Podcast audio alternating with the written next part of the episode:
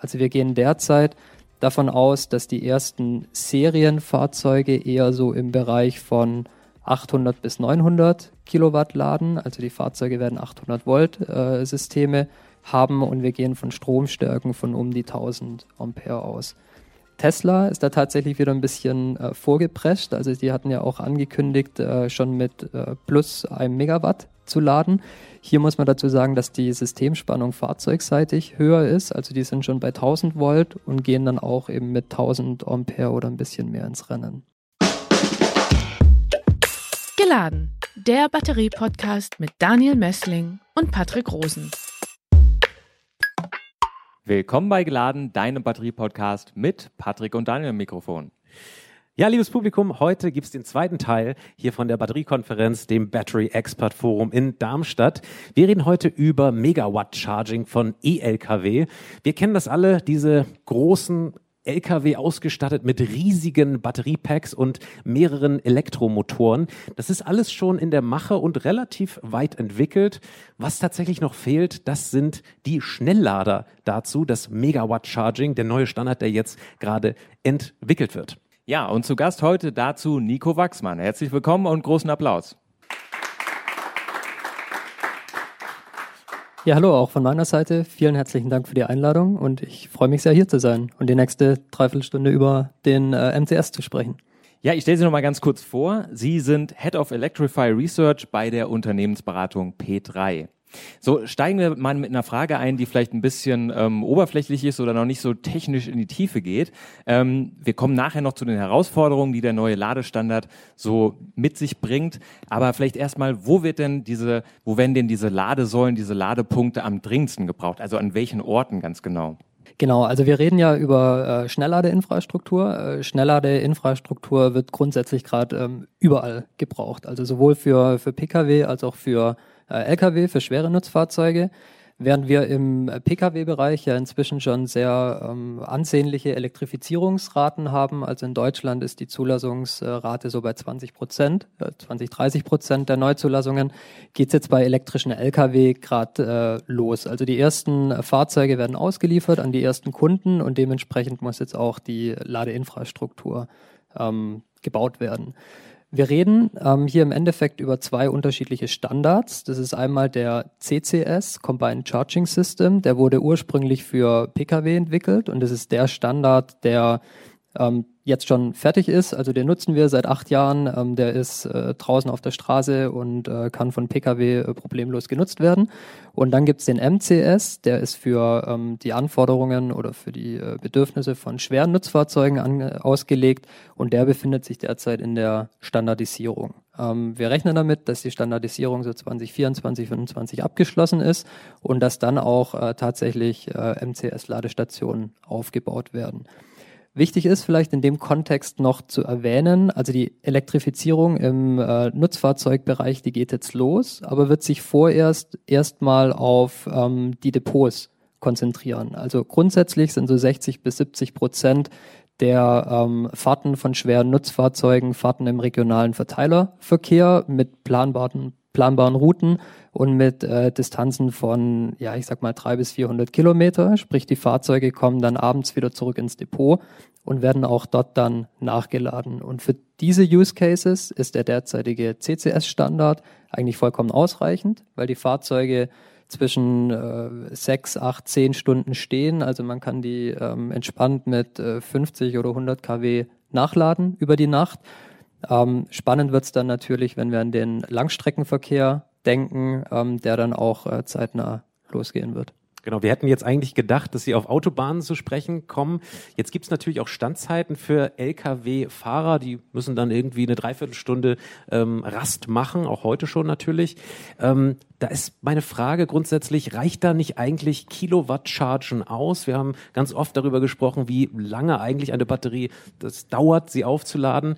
Ähm, mhm. Brauchen wir eigentlich dieses Megawatt-Charging an Autobahnen, wenn die 45 Minuten Pause nicht sowieso ausreichen, das mit Kilowatt Charging oder Kilowatt ja. sozusagen Geschwindigkeit dann doch nachzuladen? Äh, ja, also die brauchen wir definitiv, äh, insbesondere um die äh, Langstreckenmobilität im äh, Schwerlastverkehr zu ermöglichen. Ähm, um da ein kleines Rechenbeispiel zu machen. Also Sie haben die 45 Minuten Pause äh, angesprochen. Angenommen, man würde jetzt die komplette Standzeit nutzen, um mit dem derzeitigen CCS-Standard zu laden. Der würde auf Basis von einer 800 Volt äh, Systemspannung so circa 400 kW hergeben. Das heißt, in einer Dreiviertelstunde könnte man so roundabout 300 Kilowattstunden nachladen. Wir sehen, dass die Fahrzeuge, die derzeit jetzt auf den Markt kommen, eher Batteriekapazitäten in die Richtung 600 bis 800 Kilowattstunden haben. Sprich, man könnte eben die Pause dann im Optimalfall nur nutzen, um circa die Hälfte nachzuladen. Dazu kommt natürlich noch, dass eine 45 äh, Minuten Pause nicht gleich eine 45 Minuten Ladezeit ist. Also der Fahrer muss ja dann auch erstmal aussteigen, anstecken, die Kommunikation muss aufgebaut werden. Er muss sich vielleicht im Worst Case noch authentifizieren, sprich die tatsächliche Ladezeit wird dann irgendwie unter den 45 Minuten, wahrscheinlich eher so bei 40 Minuten sein. Ja, der neue Ladestandard ist ja noch in der Entwicklung. Da sind noch äh, verschiedene Dinge ähm, ja im Prinzip zu bewältigen. Wann rechnen Sie denn mit einem Ausrollen dieser Technologie oder ähm, wie schnell wird sich das dann auch tatsächlich ausbreiten? Weil da müssen ja noch verschiedenste andere Sachen dann passieren. Ja, also wir ähm, befinden uns derzeit noch in der Standardisierung. Wir sind in den äh, finalen Zügen. Wir rechnen damit, dass der Standard so gegen Ende 2024, Anfang 2025 verabschiedet wird und gehen dann auch davon aus, dass die ersten MCS-Ladeparks in der Öffentlichkeit sehr zeitnah folgen werden. Es gibt beispielsweise auch jetzt schon erste Spieler in der Industrie, die den Standard testen und pilotieren. Ich glaube, im Mai wurde veröffentlicht, dass äh, ABB gemeinsam mit Scania den ersten erfolgreichen MCS-Ladevorgang gemacht hat. Dementsprechend gehen wir davon aus, dass sobald der Standard verabschiedet ist, dann auch sehr zeitnah die ersten Stationen aufgebaut und dann auch ausgerollt werden. Über wie viel Leistung reden wir denn da jetzt tatsächlich? Also klar, Megawatt, 1000 Kilowatt. Äh, Bleibt es dabei oder geht das dann auch noch höher? Oder bis wie viel könnte man das dann erweitern? Also der Standard ist bis zu 3,75 MW spezifiziert. Also wir reden dann über 3750 Kilowatt. Und das ist ähm, circa oder ja ein bisschen mehr als siebenmal so viel, wie der derzeitige Pkw-Standard hergibt. Ähm, um da auch ein bisschen tiefer einzusteigen, also der Pkw-Standard, der CCS, ist auf bis zu 500 kW ähm, ausgelegt, bei einer Spannung von 1000 Volt mit 500 Ampere. Und der MCS, der wird auf die angesprochenen 3,75 Megawatt ausgelegt sein. Und hier sprechen wir dann von einer Systemspannung von 1250 Volt und einer Stromstärke von bis zu 3000 Ampere. Also Stromstärke mal 6 äh, bedeutet natürlich ganz andere Anforderungen an äh, Hitze äh, oder um die Hitze abzutransportieren äh, und natürlich auch ganz andere Netzanschlussanforderungen.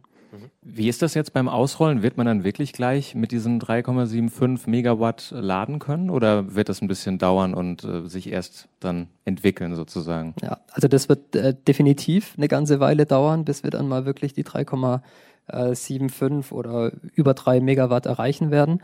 Man kann es auch immer so ein Stück weit mit dem Pkw-Bereich vergleichen. Also auch hier ähm, existiert ja der Standard schon seit mehreren Jahren, wurde auf, äh, wie angesprochen, 500 kW ausgelegt und die ersten ähm, Elektrofahrzeuge hatten dann so Ladeleistungen von 50 kW, dann gab es irgendwann mal 100 kW, der Porsche hat sehr ähm, früh kommuniziert, dass sie direkt auf die 350 kW gehen, aber waren dann mit den ersten Fahrzeugen auch noch deutlich drunter. Und im Endeffekt wird es auch genauso bei den ähm, schweren Nutzfahrzeugen sein. Also wir gehen derzeit davon aus, dass die ersten Serienfahrzeuge eher so im Bereich von 800 bis 900 Kilowatt laden. Also die Fahrzeuge werden 800 Volt äh, Systeme haben und wir gehen von Stromstärken von um die 1000 Ampere aus. Tesla ist da tatsächlich wieder ein bisschen äh, vorgeprescht. Also die hatten ja auch angekündigt, äh, schon mit äh, plus einem Megawatt zu laden. Hier muss man dazu sagen, dass die Systemspannung fahrzeugseitig höher ist. Also die sind schon bei 1000 Volt und gehen dann auch eben mit 1000 Ampere oder ein bisschen mehr ins Rennen. Genau. Aber es wird, also um die Frage zu beantworten, es wird definitiv dauern, bis wir dann irgendwann mal ein Fahrzeug mit wirklich bis zu drei Megawatt laden können. Hm. Sie haben es gerade schon äh, angefangen, damit sozusagen die äh, Bedingungen ähm, für die LKW aufzulisten. Ich nehme doch mal an, dass ich mit einem alten E-LKW auf 400 Volt Basis jetzt nicht äh, mega schnell laden kann, oder? Genau, das ist äh, vollkommen richtig. Ähm, wobei man dazu sagen muss, es gibt, äh, also stand jetzt noch keine alten schweren Nutzfahrzeuge. Es gibt leichte Nutzfahrzeuge, die schon auf dem Markt sind. Die sind meistens noch bei äh, 400 Volt und eben auch für den Pkw-Standard, also für den äh, oder für das CCS-System ausgelegt und die laden dann in Spitze mit äh, 200, äh, maximal 250 kW. Aber sobald die ersten schweren Nutzfahrzeuge jetzt kommen, kommen wir auch später noch drauf äh, zu sprechen, wenn es dann darum geht, äh, wie die Buchsen angeordnet sind am Fahrzeug. Ähm, genau, also die äh, schweren Nutzfahrzeuge werden definitiv äh, deutlich höhere Ladeleistungen unterstützen. Mhm. Sie haben vorhin von äh, der Entwicklung und der Standardisierung, die im Moment noch in Gang ist, gesprochen. Was sind denn da derzeit so die größten Hürden, die noch zu bewältigen sind? Also der Standard ist im Endeffekt schon ähm, sehr weit äh, fortgeschritten und sehr weit etabliert. Also hier wurden auch viele ähm, Übernahmeeffekte vom äh, Pkw-Standard äh, genommen. Also beispielsweise die Kommunikation ist, ist relativ ähnlich. Also das ist, das ist das gleiche Kommunikationsprotokoll zwischen Fahrzeug und Ladeinfrastruktur, mhm. nämlich die ISO 15118.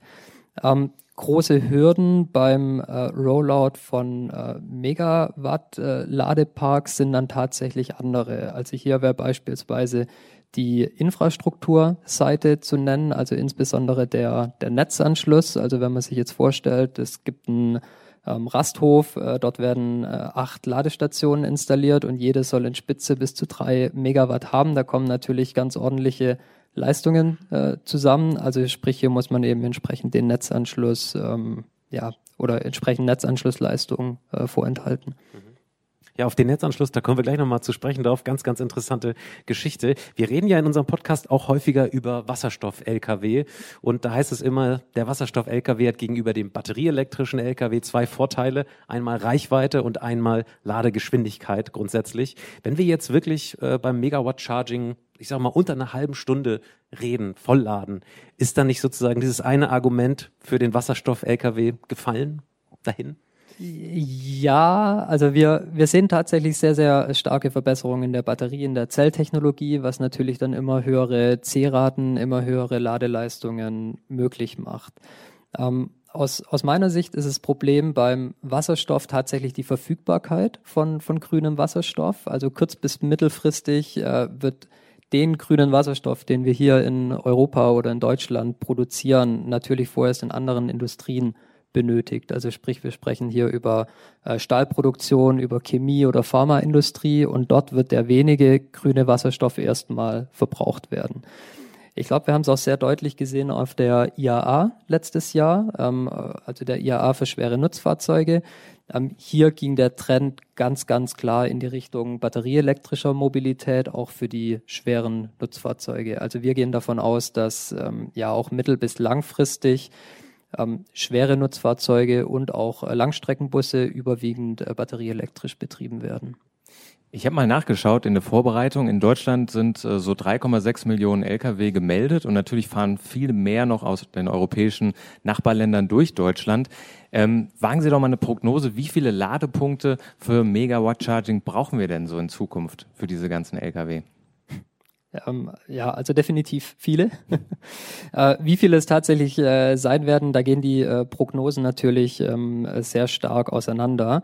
Äh, woran man sich sehr gut ähm, entlang hangeln oder was eine äh, ne sehr gute Leitplanke gibt, ist die A4, äh, die Alternative Fuel ähm, Regulation. Und ähm, hier ist auch ein schrittweiser ähm, Ausbau äh, vorgeschrieben. Und bis 2030 steht hier das ähm, Leitziel, alle 60 Kilometer entlang den großen Autobahnen ein MCS-Standort zu installieren mit insgesamt 3,6 oder 3,7 MW Anschlussleistung. Ähm, wenn man das jetzt mal auf den deutschen Markt ähm, runterbricht, reden wir hier von ungefähr 90 bis 100 Standorten, wenn die Standorte beidseitig anfahrbar sind, wenn die Standorte natürlich direkt an der Autobahn sind, also wo es nur in eine Spur geht, entsprechend das Doppelte. Und dieses Ziel wird äh, von der A4 bis 2030 vorgeschrieben, sprich alle nationalen Märkte müssen das umsetzen und wie gesagt, das dient als äh, grobe ähm, Richtlinie, an der man sich sehr gut orientieren kann. Jetzt mal die große Frage. Ähm, jetzt möchte ich einen Megawatt-Charger an einer Autobahn aufbauen. Ich kann das aber gar nicht überall tun. Warum nicht? Ähm, das ist eine äh, sehr interessante Frage. Also grundsätzlich kann man natürlich MCS-Standorte überall entlang der Autobahn tun äh, oder aufbauen. Was ein maßgeblicher ähm, oder was ein maßgebliches Problem ist, ähm, ist natürlich genügend Netzanschlussleistung vorzuhalten. Ähm, wir hatten diese Diskussion im Übrigen auch schon bei dem Pkw damals, als es dann hieß, bei den ersten Ionity-Standorten, ah, vier Ladestationen, ah, 350 kW, wie wird das, äh, das Netz verkraften, wird es dann zu Blackouts kommen? Ähm, ähnlich ist die Systematik oder das Thema auch bei den MCS-Standorten. Also es gibt definitiv genug Netzanschlussleistung.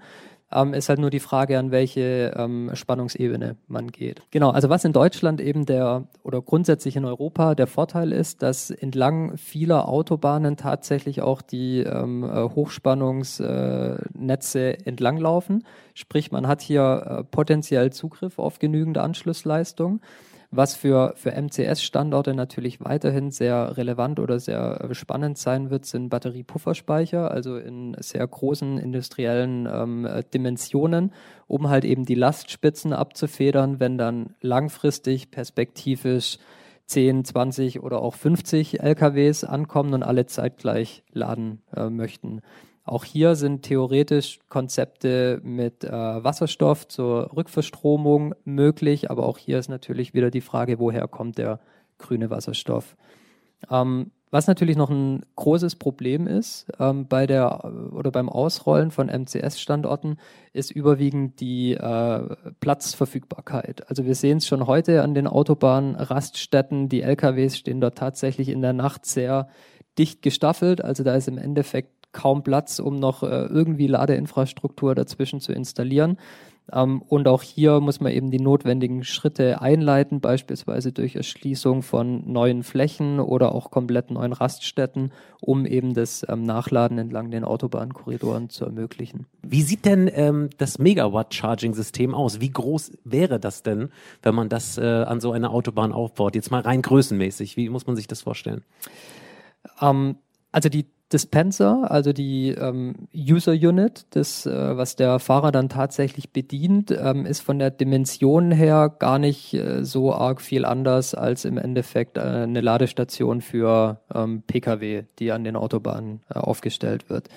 Ähm, was natürlich anders dimensioniert ist und auch äh, beispielsweise ein anderes Gewicht mitbringt, ist der Stecker und das Kabel. Ähm, die Stecker sind also da ist der MCS-Stecker tatsächlich ein bisschen größer als der CCS-Stecker. Also der CCS-Stecker hat oder beide Stecker haben eine Höhe von circa 10 Zentimetern. Der CCS-Stecker hat eine Breite von 7,5. Der MCS-Stecker hat eine etwa doppelt so ähm, äh, hohe äh, Breite. Also da reden wir dann so von 12, 13 Zentimetern. Gewicht ähm, ist natürlich nochmal eine andere Sache, insbesondere durchs Kabel, da wie angesprochen äh, Ströme von bis zu äh, 3000 äh, Ampere äh, verarbeitet werden müssen, müssen natürlich die Kabelquerschnitte oder entsprechend die äh, Kühlsysteme noch deutlich ausgeklügelter sein oder die Kabelquerschnitte deutlich größer sein. Und das hat natürlich sehr große Einflüsse auf das Gewicht von dem Stecker und auch vom Kabel. Warum spielt denn die Kühlung eine so große Rolle und was muss denn alles gekühlt werden? Ja, also wie, wie angesprochen, äh, wir reden hier natürlich über ganz andere Ströme im äh, Vergleich zum Pkw-Laden. Insgesamt äh, bis zu 3000 Ampere und ähm, hoher Strom bedeutet natürlich auch viel Hitze, die irgendwie abtransportiert werden muss. Sprich Komponenten, die ladeinfrastrukturseitig gekühlt werden müssen, sind überwiegend die Leistungsmodule als auch das Kabel und der Stecker. Fahrzeugseitig ist es die ähm, Buchse vom LKW ähm, und auch das äh, Batterie, äh, also die Batterie beziehungsweise die Module und die Zellen. Mal eine blöde Frage, wie funktioniert denn Megawatt Charging jetzt batterieseitig im LKW? Also muss da irgendwie besonders gekühlt werden nochmal? Ist das noch auch eine besondere Herausforderung oder ist das ähm, eigentlich das gleiche wie vorher? Es gibt tatsächlich äh, zusätzliche Herausforderungen, ähm, aber es also auch hier ist es relativ ähnlich wie im Pkw. Wir sprechen nur in größeren Dimensionen. Also die äh, Batterien äh, sind äh, grundsätzlich äh, parallel verschaltet, weshalb der hohe Strom auf die unterschiedlichen Module dann aufgeteilt werden kann. Was hier wichtig zu erwähnen ist, ist die ähm, C-Rate, also die ähm, das Verhältnis zwischen maximaler Ladeleistung und Batteriekapazität abbildet. Wir ähm, sehen im Pkw-Bereich derzeit in der Dauerlast C-Raten von ungefähr 1,5 bis 2 C, in der Spitzenleistung C-Raten von 3 bis 4 und ähnlich wird es auch im Bereich ähm, MCS oder Laden von schweren Nutzfahrzeugen sein. Also sprich mit einer Batteriekapazität von, sagen wir mal, 800 Kilowattstunden werden mit normalen C-Raten Ladeleistungen von bis zu 1,2, 1,3 Megawatt über die, über den kompletten Ladevorgang möglich sein. In Spitze äh, werden langfristig in so einem Fall auch Ladeleistungen von 2C äh, bis zu 3C, also dann im Bereich von 2 Megawatt äh, möglich sein. Ja, trotzdem nochmal die Frage. Also ist das Kühlsystem von den E-Lkw dann grundsätzlich was anderes? Müssen da komplett neue Batterien eigentlich gebaut werden für diese großen Fahrzeuge, wenn die denn so schnell laden müssten? Oder kann man sich da irgendwie orientieren an der Architektur von, von heutigen E-Autos?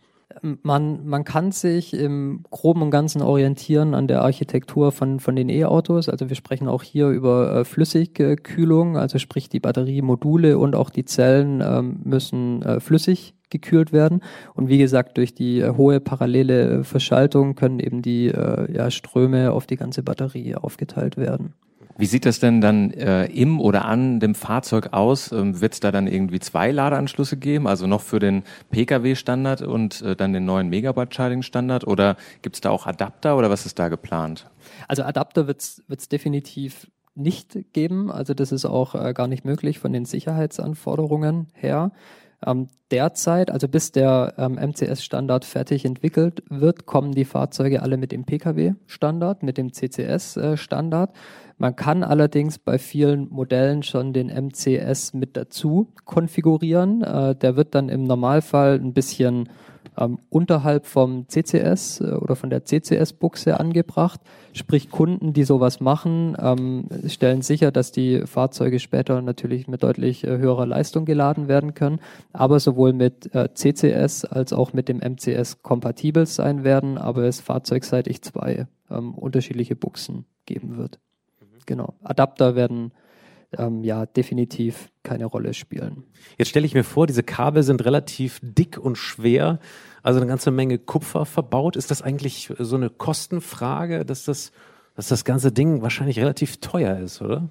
Ja, also wir, wir sprechen über deutlich höhere Kosten als für äh, Pkw-Ladeparks. Äh, der Großteil der Kosten liegt aber tatsächlich im, im Netzanschluss. Also dadurch, dass so ein Park ganz anders äh, dimensioniert werden muss, ist natürlich ein, Trafo mit einer viel höheren Leistung äh, nötig.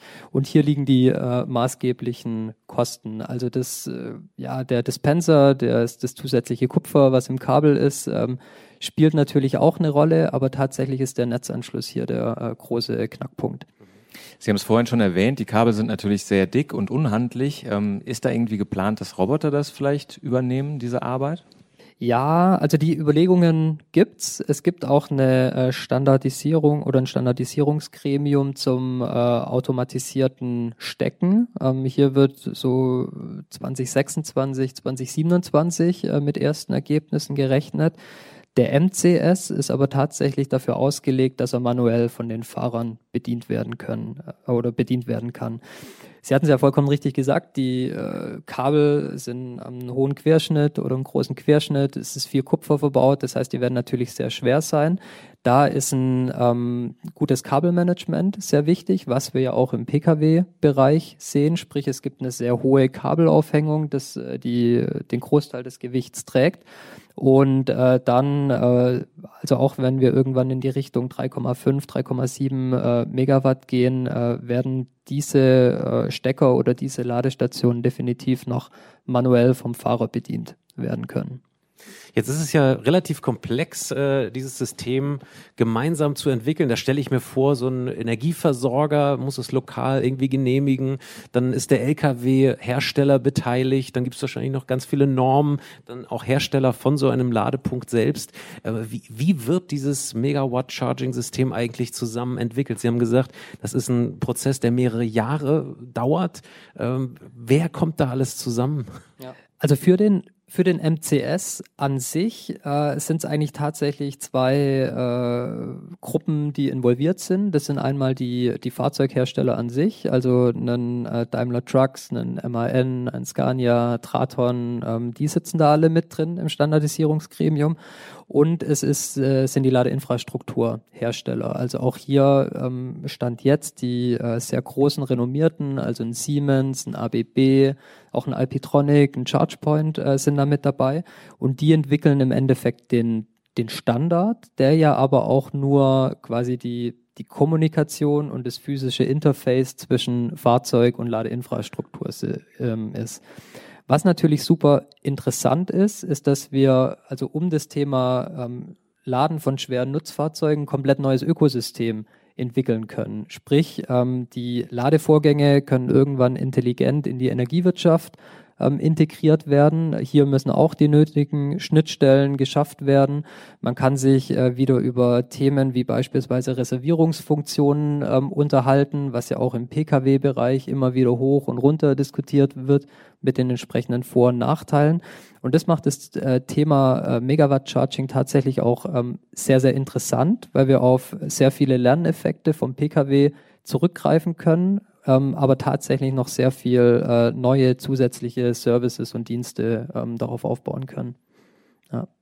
Also beispielsweise hatte ich ja auch angesprochen, dass, dass Zwischenspeicher benötigt werden, um eben die ähm, Peaks äh, auszugleichen, wenn mehrere Trucks ähm, äh, gleichzeitig geladen werden können. Diese Zwischenspeicher können natürlich auch hervorragend in die Energiewirtschaft äh, eingebunden werden. Sprich, man kann Flexibilitäten anbieten, man kann am Arbitrage oder am Day-Ahead-Markt äh, teilnehmen, wenn beispielsweise ähm, ja die, die Auslastung gerade gering ist.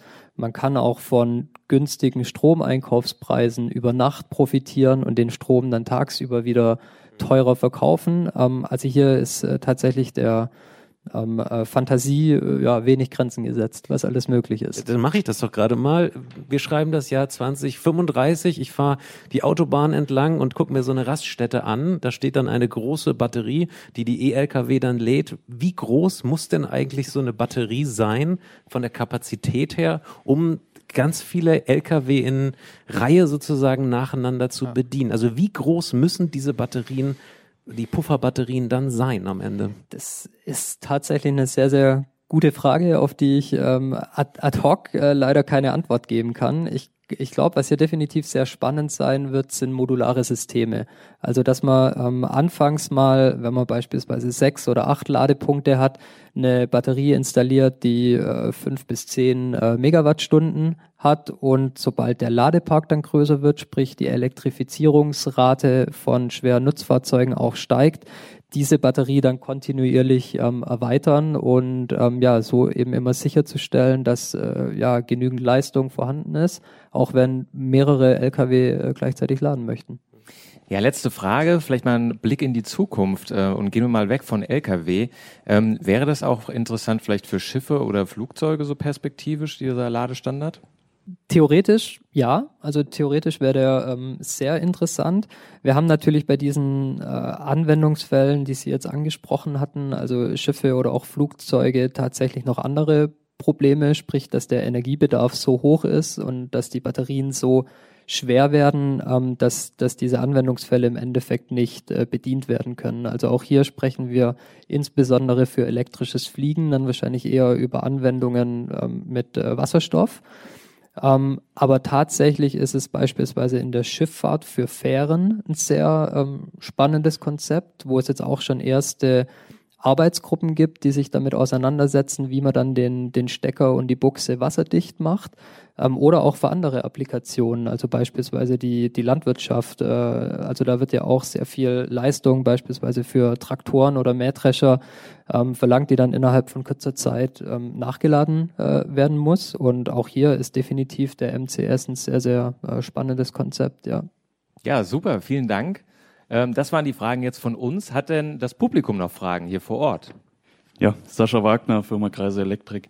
Ähm, es gibt ja im PK-Bereich, haben sich regional verschiedene Standards jetzt eigentlich, oder setzen sich gerade durch. In Europa haben wir den CCS, in USA setzt sich gerade eher der NACS durch.